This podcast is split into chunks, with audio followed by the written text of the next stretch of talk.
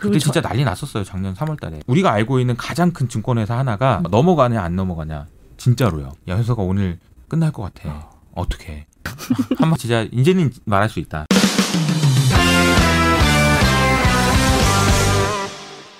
어, 요즘 주식시장이 꾸준히 상승세를 이어가고 있는 가운데에서도 어떤 인플레에 대한 우려를 완전히 떨치지 못해서인지 뭐 답답한 흐름이다 뭐 이런 평가들도 많이 하고 있습니다.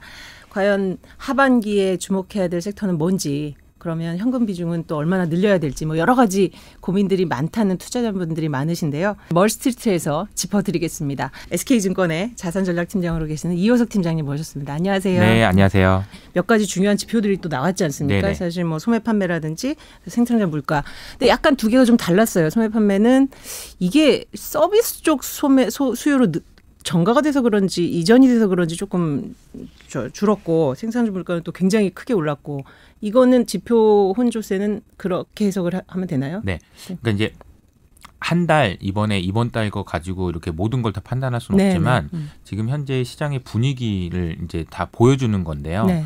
이게 무슨 얘기냐면은 어그 전 동안 미국에서 나타났던 여러 가지 일들 중에서 음. 제일 중요했던 게 뭐냐면 미국 국민들한테 미국 정부가 돈을 그냥 쏴줬다는 게 제일 중요해요. 네. 근데 왜 그게 중요하냐면 이전에는 없었던 일이기 때문에 그렇고 그리고 그 규모가 생각보다 훨씬 컸기 때문에 그렇습니다. 음. 어, 그 돈을 받은 사람들은 미국 사람들은 어떤 식의 의사결정을 했냐면 음. 처음에는 이게 뭐지? 음. 저희도 좀 받았는데 그렇죠. 작년에 재난지원금 받았죠. 이거를 네. 내가 써도 되는 건가? 네. 이렇게 생각이 좀 들잖아요. 음. 그래서 작년에 나, 타났던 현상이 일단 저축률이 엄청나게 늘어납니다. 네. 음. 왜냐하면 이거 안 쓰면 안 될 것 같아서 그렇죠. 그랬다가 이제 그렇죠. 그냥 쓰자 그러면서 이제 쓰기 시작했는데 그분들이 뭘 썼냐면 내구재라고 해서 보통 우리가 한 뭐 5년, 10년에 한 번씩 바꾸는 그런 품목들을 내구재라고 하잖아요. 그렇죠. 뭐 자동차, 자, 가구, 그리고 가전. 제품 등등 이런 제품들을 바꾸기 시작합니다. 음, 음. 그러면서 사실 가장 큰 수혜를 본 게 우리나라의 IT 업계도 다 맞습니다. 그런 수혜를 받았죠. 근데 이제 지금은 미국에서 잘 아시는 것처럼 백신 보급 속도가 워낙 빨라지면서 음. 돌아다니기 시작했잖아요.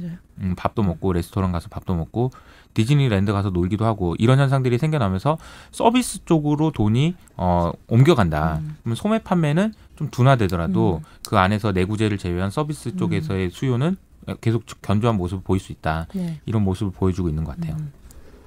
그럼 이제 여행이라든지 지금 이제 슬슬 뭐 백신을 백신 맞고 지금 유럽도 이제 문이 좀 열렸고 우리도 네. 뭐 travel bubble이라든지 여러 가지 그런 국가 간 협약을 통해서 이제 이동은 늘어날 것으로 보기 때문에 네. 사실 그런 쪽에는 이미 다 반영됐다 이런 분석도 있던데 네.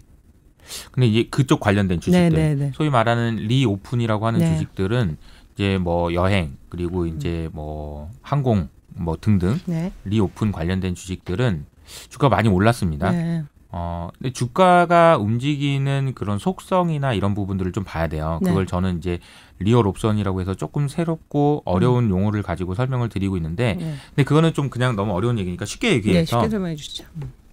주가가 언제 오르냐, 음. 어, 기대감 때문에 오르는 거잖아요. 음. 근데 그 기대감이라는 거는 현실화 될 때는 네. 에이구 이거 이것밖에 안 됐어. 음. 그러니까 예를 들어 예를 들자면 여행 같은 경우에도 관련된 주식들이 언제까지 올라갈 수 있냐. 이거는 대중이 없는 거예요. 펀더멘탈대로 간다고? 에이, 그거는 교과서에서 하는 얘기고요. 펀더멘탈은 이렇게 되더라도 주가는 항상 오버슈팅하고 언더슈팅 하는 거거든요. 네. 언제 오버슈팅 하냐면은 경제가 재개될 거라는 기대감, 드디어 우리가 여행을 갈 수 있을 거라는 음. 기대감, 이런 것들이 반영이 가장 많이 될 때 주가가 오르고요. 네. 실제로 사람들이 여행을 가기 시작하면 주가 빠집니다. 오히려. 음. 왜냐하면 아니, 올라가봐야 이거 별거 아닙네. 음. 그리고 잠깐만 우리가 한번 생각을 해보자. 여행을 가게 되면 어 얼마나 많이 갈까? 우리가 그 그리고 그 코로나 이전에 우리가 생각해 보면 하나 투어나 모두 투어 뭐 이런 회사들이 음. 되게 안 좋았어요. 그죠. 안 좋았던 이유가 뭐냐? 자유여행 간다고. 음. 그러면 코로나 끝나고 여행을 가는 그런 환경에서는 그럼 자유여행 안 가고 다 패키지로 갈 거냐? 음. 등등 굉장히 좀 풀기 어려운 숙제들이 있습니다. 네. 그러니까 여기서 이제 말씀드리고 싶은 거는 뭐냐면 주가가 이미 많이 오른 상태에서 어, 여기서 주가가 더 간다라고 음. 생각을 하시기보다는 어, 오히려 이제 진짜로 여행을 가기 시작하면 주가가 좀 가라앉을 가능성이 음, 있다라는 음, 생각을 좀 하시는 게 필요하다. 네. 그러니까 주가가 이미 오른 상태에서 그걸 막 추천하는 거는 조금 저는 음. 부담스럽기 때문에 네. 그런 말씀을 좀 드리고 싶습니다. 주가가 어떤 언제 어떻게 움직이냐. 반대로 생각을 해보면요, 음. 주가에 대한 이 이 업종이나 이 관련된 주식들이 우려가 굉장히 많이 반영될 네. 때가 있어요. 네. 근데 우려의 피크를 지나는 종목들 종목군 같은 경우는 주가가 오히려 또 반등할 수도 있는 거죠. 네. 이제 제가 예를 들자면 이런 겁니다. 가장 대표적인 예가 이제 자동차가 되겠죠. 음. 자동차가 수요는 되게 많았어요. 좋았는데 이제 문제는 차량용 반도체에 생산을 못 해가지고 좀 난리가 났었잖아요. 근데 차량용 반도체에 대한 우려는 어떤 상황까지 갔었냐면 와 이거는 2, 3년 가겠다. 이거 음. 큰일 났다라는 우려까지 갔었어요. 그럼 주가는 그런 우려를 최대한 많이 반영하면서 주가는 하락하거나 네. 아니면 펀더멘탈 대비 언더퍼폼 했겠죠. 네. 근데 이게 만약에 정상화되기 시작하는 지점은 음. 잘 생각하셔야 되는 게 차량용 반도체가 모두 해결됐다. 그 시점이 아닙니다. 그렇죠. 음. 언제 해결 주가가 반등하기 시작하냐면 차량용 반도체가 이거 영원히 해결이 안 될 줄 알았는데 음. 해결은 되겠다. 이 정도의 톤의 그 변화로도 주가는 반등할 수 있다라는 네. 생각인 거죠. 그러니까 우리가 주식 시장을 보실 때 항상 좀 이런 음. 식으로 역발상적인 생각을 하실 필요도 있는 것 같아요. 네. 네. 지금 그 연준 의원들이 이제 계속해서 좀 생각이 바뀌었다는 게 아마 테이퍼링에 대한 속도나 좀 시점이 당겨지지 않을까라는 그런 그래서 이제 월가 전망을 해도 뭐 이코노미스트를 보면 뭐 9월, 12월 뭐 10월, 11월 다 이제 의견은 다르지만은 9월까지도 얘기가 나오고 있단 말이에요. 맞아요. 그렇죠. 네네. 그렇게 생각하면 그 전에는 이거를 고려하는 것조차 검토하지 않는다 이런 표현이었다면 음. 지금 좀 톤이 달라지지 않을까요? 네. 음. 이게 참그 이 질문을 한번 드려보고 네. 시작해 볼게요. 음. 우리가 어 연준 의원 중에 이게 자주 드렸던 말씀이긴 한데 음. 연준 의원 중에 가장 비둘기라고 인식됐던 네. 어 사람 중에 한 명이 옐런 의장이었습니다. 네. 그분은 제가 이제 농담처럼 계속 말씀드리는 게 머리가 이제 좀 염색을 안 하시나 봐요. 하얗죠. 하얀색이요. 그래서 이제 사람들이 저 사람은 사람이 아닌 거 아니냐. 그래도 비둘기 아니냐. 어, 비둘기 같다. 네. 저 사람은 집에 가서 네. 구구구구 하는 거 아니냐. 어, 그런 얘기를 할 정도로 비둘기라고 인식됐어요. 네. 근데 옐런 의장은 어, 최근 뭐 10, 10여 년 동안 네. 기준금리를 가장 많이 올린 사람입니다. 음. 다섯 번이나 올렸어요. 어. 근데도 왜 비둘기라고 했냐. 네. 이 중요한 포인트가 여기서 나오는데요. 음. 시장의 기대보다 천천히 하면 비둘기예요. 네. 그러니까 금리를 올리면 비둘기가 아니고 금리를 안 올리면 비둘기고 이런 게 아니고 네. 금리를 올렸어도 시장의 생각보다 천천히 하면 비둘기라는 음. 거예요. 그러니까 지금 우리가 시장의 생각보다 연준이 앞서갈 거냐 아니면 그 뒤에서 그쵸. 따라갈 거냐가 중요한 거예요. 네. 오늘 테이퍼링 얘기를 한다고 해서 이번 FOMC에서 tapering 얘기를 한다고 해서 음. 시장의 생각을 앞서간 거는 아니에요. 왜냐하면 음. 시장은 지금 이미, 이미 tapering에 더, 대해서 그쵸. 얘기를 많이 하고 있잖아요. 맞습니다. 그리고 채권 시장에서도 준비를 많이 하고 있단 네. 말이에요. 그러니까 테이퍼링 얘기가 나온다고 해서 음. hawkish한 건 아닙니다. 근데 네. 어 이게 좀 약간 어디 근처로 갈 수 있는지에 대한 고민이 지금 드는 상황인 네. 거죠. 음. 근데 저는 여전히 시장의 생각을 연준이 앞서갈 가능성은 음. 맞, 낮다. 나, 많지 않다. 낮다. 네. 음. 다만 그 파월이 방금도 얘기하신 것처럼 tapering을 얘기하는 거 논의하는 거조차 난 논의 안 할 거라고 계속해서 강조해서 얘기하다가 음. 테이퍼링 이번에 한번 얘기 좀 심각하게 해봤습니다. 음. 요런 얘기를 했을 때 음. 변하잖아요. 네. 근데 그걸 시장이 어떻게 받아들일지가 음. 좀잘 봐야 될 것 같아요 오늘 밤에. 네. 그 부분 저도 저도 이제 기사도 많이 쓰면서 그러니까 시장이 처음에는 그런 악재에 굉장히 호들 화들짝 놀라서 옛날에 뭐 tapering이란 발작 증상처럼까지는 아니더라도 음. 그랬다면 지금은 오히려 그 연준 의원들이 구두로 계속해서 말을 해주고 뭐 그럴 기미는 보이는데 아직은 또 일시적이다라는 또 그 원칙은 버리지 않고 네. 이래서 좀 내성이 생기는 거 아닌가 내성을 생기게 만드는 그 목적이 아닌가라는 생각도 들거든요. 아 정확하게 보신 것 아, 같은데요. 아, 네. 음. 맞습니다. 네. 네. 네. 아, 맞습니다로 끝내시면 안 되죠. 네. 맞습니다. 좀 자, 자세히 어, 설명을 이런 이런 거죠. 그러니까 네. 이제 지금 어 연준에서 지금 이제 테이퍼링을 이제 안 하는 것처럼 이렇게 얘기했다 이제 네. 하긴 해야 될 거 아니에요. 네. 그럼 하긴 해야 되면 이제 어떤 식으로 할 것인가, 음. 뭘 결정해야 되나. 제가 생각해 보면 일단 언제 시작해야 되냐, 음. 그 다음에 뭐부터 할 거냐, 그 다음에 어떤 속도로 할 거냐, 음. 그리고 언제 끝낼 거냐 네. 등등 결정해야 될 게 굉장히 많아요. 그럼 그걸 결정하기 위해서 연준 의원들이 알아야 될 건 뭘까? 옛날과 달리 연준에서 진짜 신경을 많이 쓰는 게 정말 시장의 그런 그 미세한 반응이나 이런 것도 정말 민감하게 네. 보거든요. 그래서 시장의 반응을 봐야 돼요. 그럼 시장의 반응을 보기 위해서 우리 연준 의원들이 해야 될 일은 뭐냐면 음. 조금 세게 얘기해 보는 거죠. 네. 세게 얘기해서 어 시장이 음. 아요 정도 세게 얘기하니까 움찔하는구나. 어느 정도를 생각하고 있는 거지 시장이 음. 그거를 알아야 돼요. 우리가 지금 어, 테이퍼링을 하게 되면 어느 속도로 언제까지 어, 음. 어떻게 할 건지 이런 얘기를 했는데 이렇게 얘기하면 시장이 어떻게 반응하는지 음. 이렇게 세게 얘기하면 어느 정도 반응하는지를 시장의 생각을 봐야 네. 연준 의원도 결정을 할 거잖아요. 네. 연준이 결정하는 의사 결정을 하는 과정에서 과거처럼 뭐 실업률 네. 그리고 뭐 물가 상승률 음. 이런 것만 볼 수 있으면 너무 좋죠. 음. 근데 예, 예전과는 진짜 많이 달라진 게 연준도 과거에 비해서 진짜 세밀하게 네. 시장의 생각을 많이 보려고 하거든요. 그래서 저는 이제 여름 동안에 이번 6월달 FMC부터 시작해서 계속해서 시장의 생각을 읽기 위한 연준의 노력이 시작될 거고 그 노력이 사실은 어, 투자라는 입장에서는 조금 불편할 수도 있겠다. 음. 어, 왜냐면 자꾸 왜 우리를 가지고 테스트를 하냐 음. 어, 이런 생각을 할 수도 있겠다라는 생각이 드는 거죠. 그 지금 말씀하신 그 부분에도 들어가 있는데 옛날하고 굉장히 달라진 것 같아요. 저도 금융위기, 금융위기 이후에 보면 네. 나빠도 좋고 조, 좋아도 좋다 네. 이런 표현. 그러니까 음. 나쁘면은 뭐 부양을 할 거다 뭐 이런. 그렇죠. 그러니까 이게 사실은 지금은 유노멀처럼 자리 잡았지만 사실 정상은 아니잖아요, 사실은. 맞아요. 그래서 이런 것들도 어떻게 보면은 이 금융위기 때도 결국 정상화되는 과정이 있었지만 코로나 이후에 이런 그, 그 위기도 이런 정상화되는 과정을 밟을 텐데 그럼 시장 참여자들한테는 좀 이 고통의 시간이 될 수도 있겠다. 음. 이제 여기서 이제 저의 네. 톤을 정확하게 네. 말씀을 드려야 될 것 같습니다. 네. 그러니까 시장에 대한 저의 톤을 음. 정확하게 말씀을 드릴 필요가 있을 것 같아요. 네. 질문지에도 주셨던데 이제 숏캐시라는 말을 아, 제가 이제 예, 예. 굉장히 애착이 강한 전략인데 그걸 뺐다. 네. 네. 그러면 이제 전부 현금화하라는 얘기냐? 음. 그 얘기가 아니라는 얘기를 좀 드리고 음. 싶어요. 무슨 얘기냐면 자 이게 지금 최근에 이제 제가 시장을 볼 때 제일 중요하게 생각하는 것 중에 하나가 이제 유동성인데요. 네. 유동성이 많이 늘어났다라는 음. 얘기는 많이 들어보셨잖아요. 근데 도대체 얼마나 늘어난 거냐? 네. 그리고 지금은 어떻게 되는 상황이냐? 언론에서 보면은 유동성 회수하는 것 같고 음. 마치 테이퍼링을 하면은 긴축으로 넘어갈 것 같고 하지만 ECB와 미국과 중국과 일본과 영국과 모든 중앙은행에서 지금도 여전히 돈을 많이 풀고 있어요. 그렇죠. 유동성이라는 거는 네. 이제 그래서 과거처럼 어 유동성이 늘어나면은 주가가 오르고 이런 음. 개념보다는 제 생각에는 바다에 비유할 수 있다. 네. 유동성이 바다에 비유를 하면 어떤 얘기가 되냐면 자, 유동성이 바다에서 자산 가격이 하락하기 위해서 필요한 것은 뭐냐면 마치 바닷속 깊은 곳을 잠수하는 것처럼 음. 어려운 거다. 음. 쉽지가 않아요. 네. 바다 그러니까 주가가 빠지는 게 되게 어려워요. 그렇죠. 왜냐하면 음. 화폐 가치가 하락하잖아요. 통화량이 이렇게 늘어나는데 음.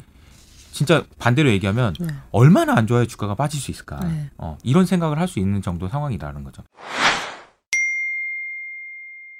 그래서 저도 약간 조금 매크로 관점의 질문 하나 드리고 싶은 게 네.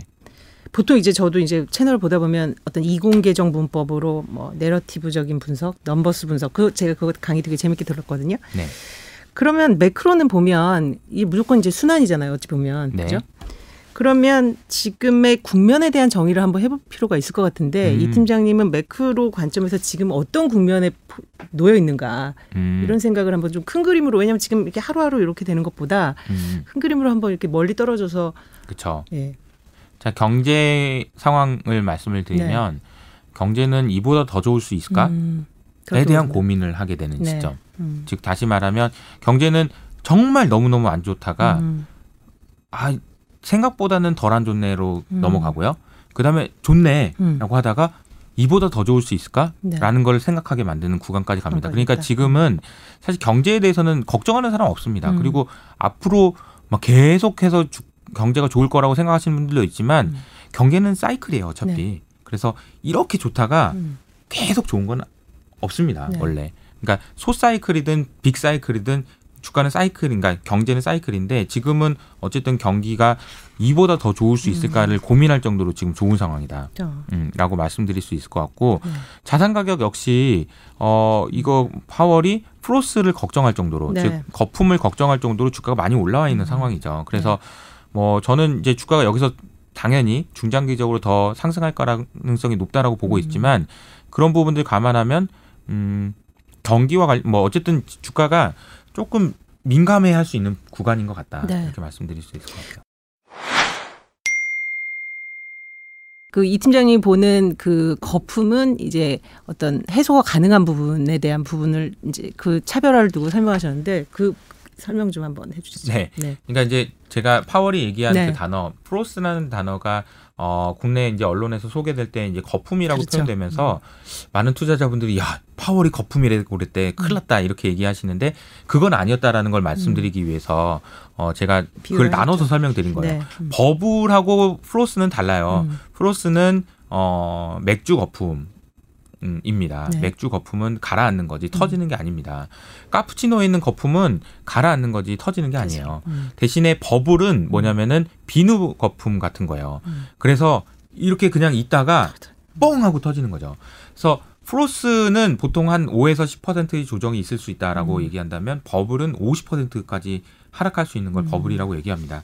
근데 이 프로스라는 단어를 처음 쓰셨던 분이 네. 앨런 그린스, 그린스펀이라고 1900 그러니까 2007년에 어 금융위기 터지기 직전에 주택 가격은 플러스입니다라고 네. 얘기하셨어요. 네. 그 얘기는 무슨 얘기냐면 완전 틀렸다는 얘기죠. 네, 그렇죠. 버블이라고 얘기했었죠. 버블 직전에 그렇죠. 얘기 버블 직전에 이건 플러스니까 괜찮다라고 음. 얘기했지만 사실은 버블이었던 거잖아요. 시장 진단이 잘못. 어, 네. 그러니까 사실 이, 요 얘기는 버블이냐 플러스냐 음. 이런 얘기는 이 지나봐야 아는 네. 얘기고 알 수가 없는 겁니다. 그래서 지금 되게 좀 어려운 얘기죠. 네, 그렇죠. 어려운 얘기입니다. 네. 그러나 지금 현재 경기 상황을 보면 뭐 그러니까 어떤 뭐 금리 인상이나 그런 후 폭풍 다른 변수의 조정에 따라서 그게 나중에 터져서 이게 버블이라고 나중에 뭐 결과론적으로 해석할 수 있을지 모르지만 지금 말씀하신 대로 경기 상황 자체가 워낙 좋기 때문에 네네. 그럴 가능성은 좀 낮아 보인다. 이 정도로 정리를 할 수 있을 것 같습니다. 그러니까 이제 터질 수도 있어요. 네. 버블이니까. 음. 오늘 뭐 사실 제가 이제 오늘 오늘 프로스입니다라고 네. 얘기했지만 뭐 내일 버블이었어 그러면서 뻥 터지면 어떡해요.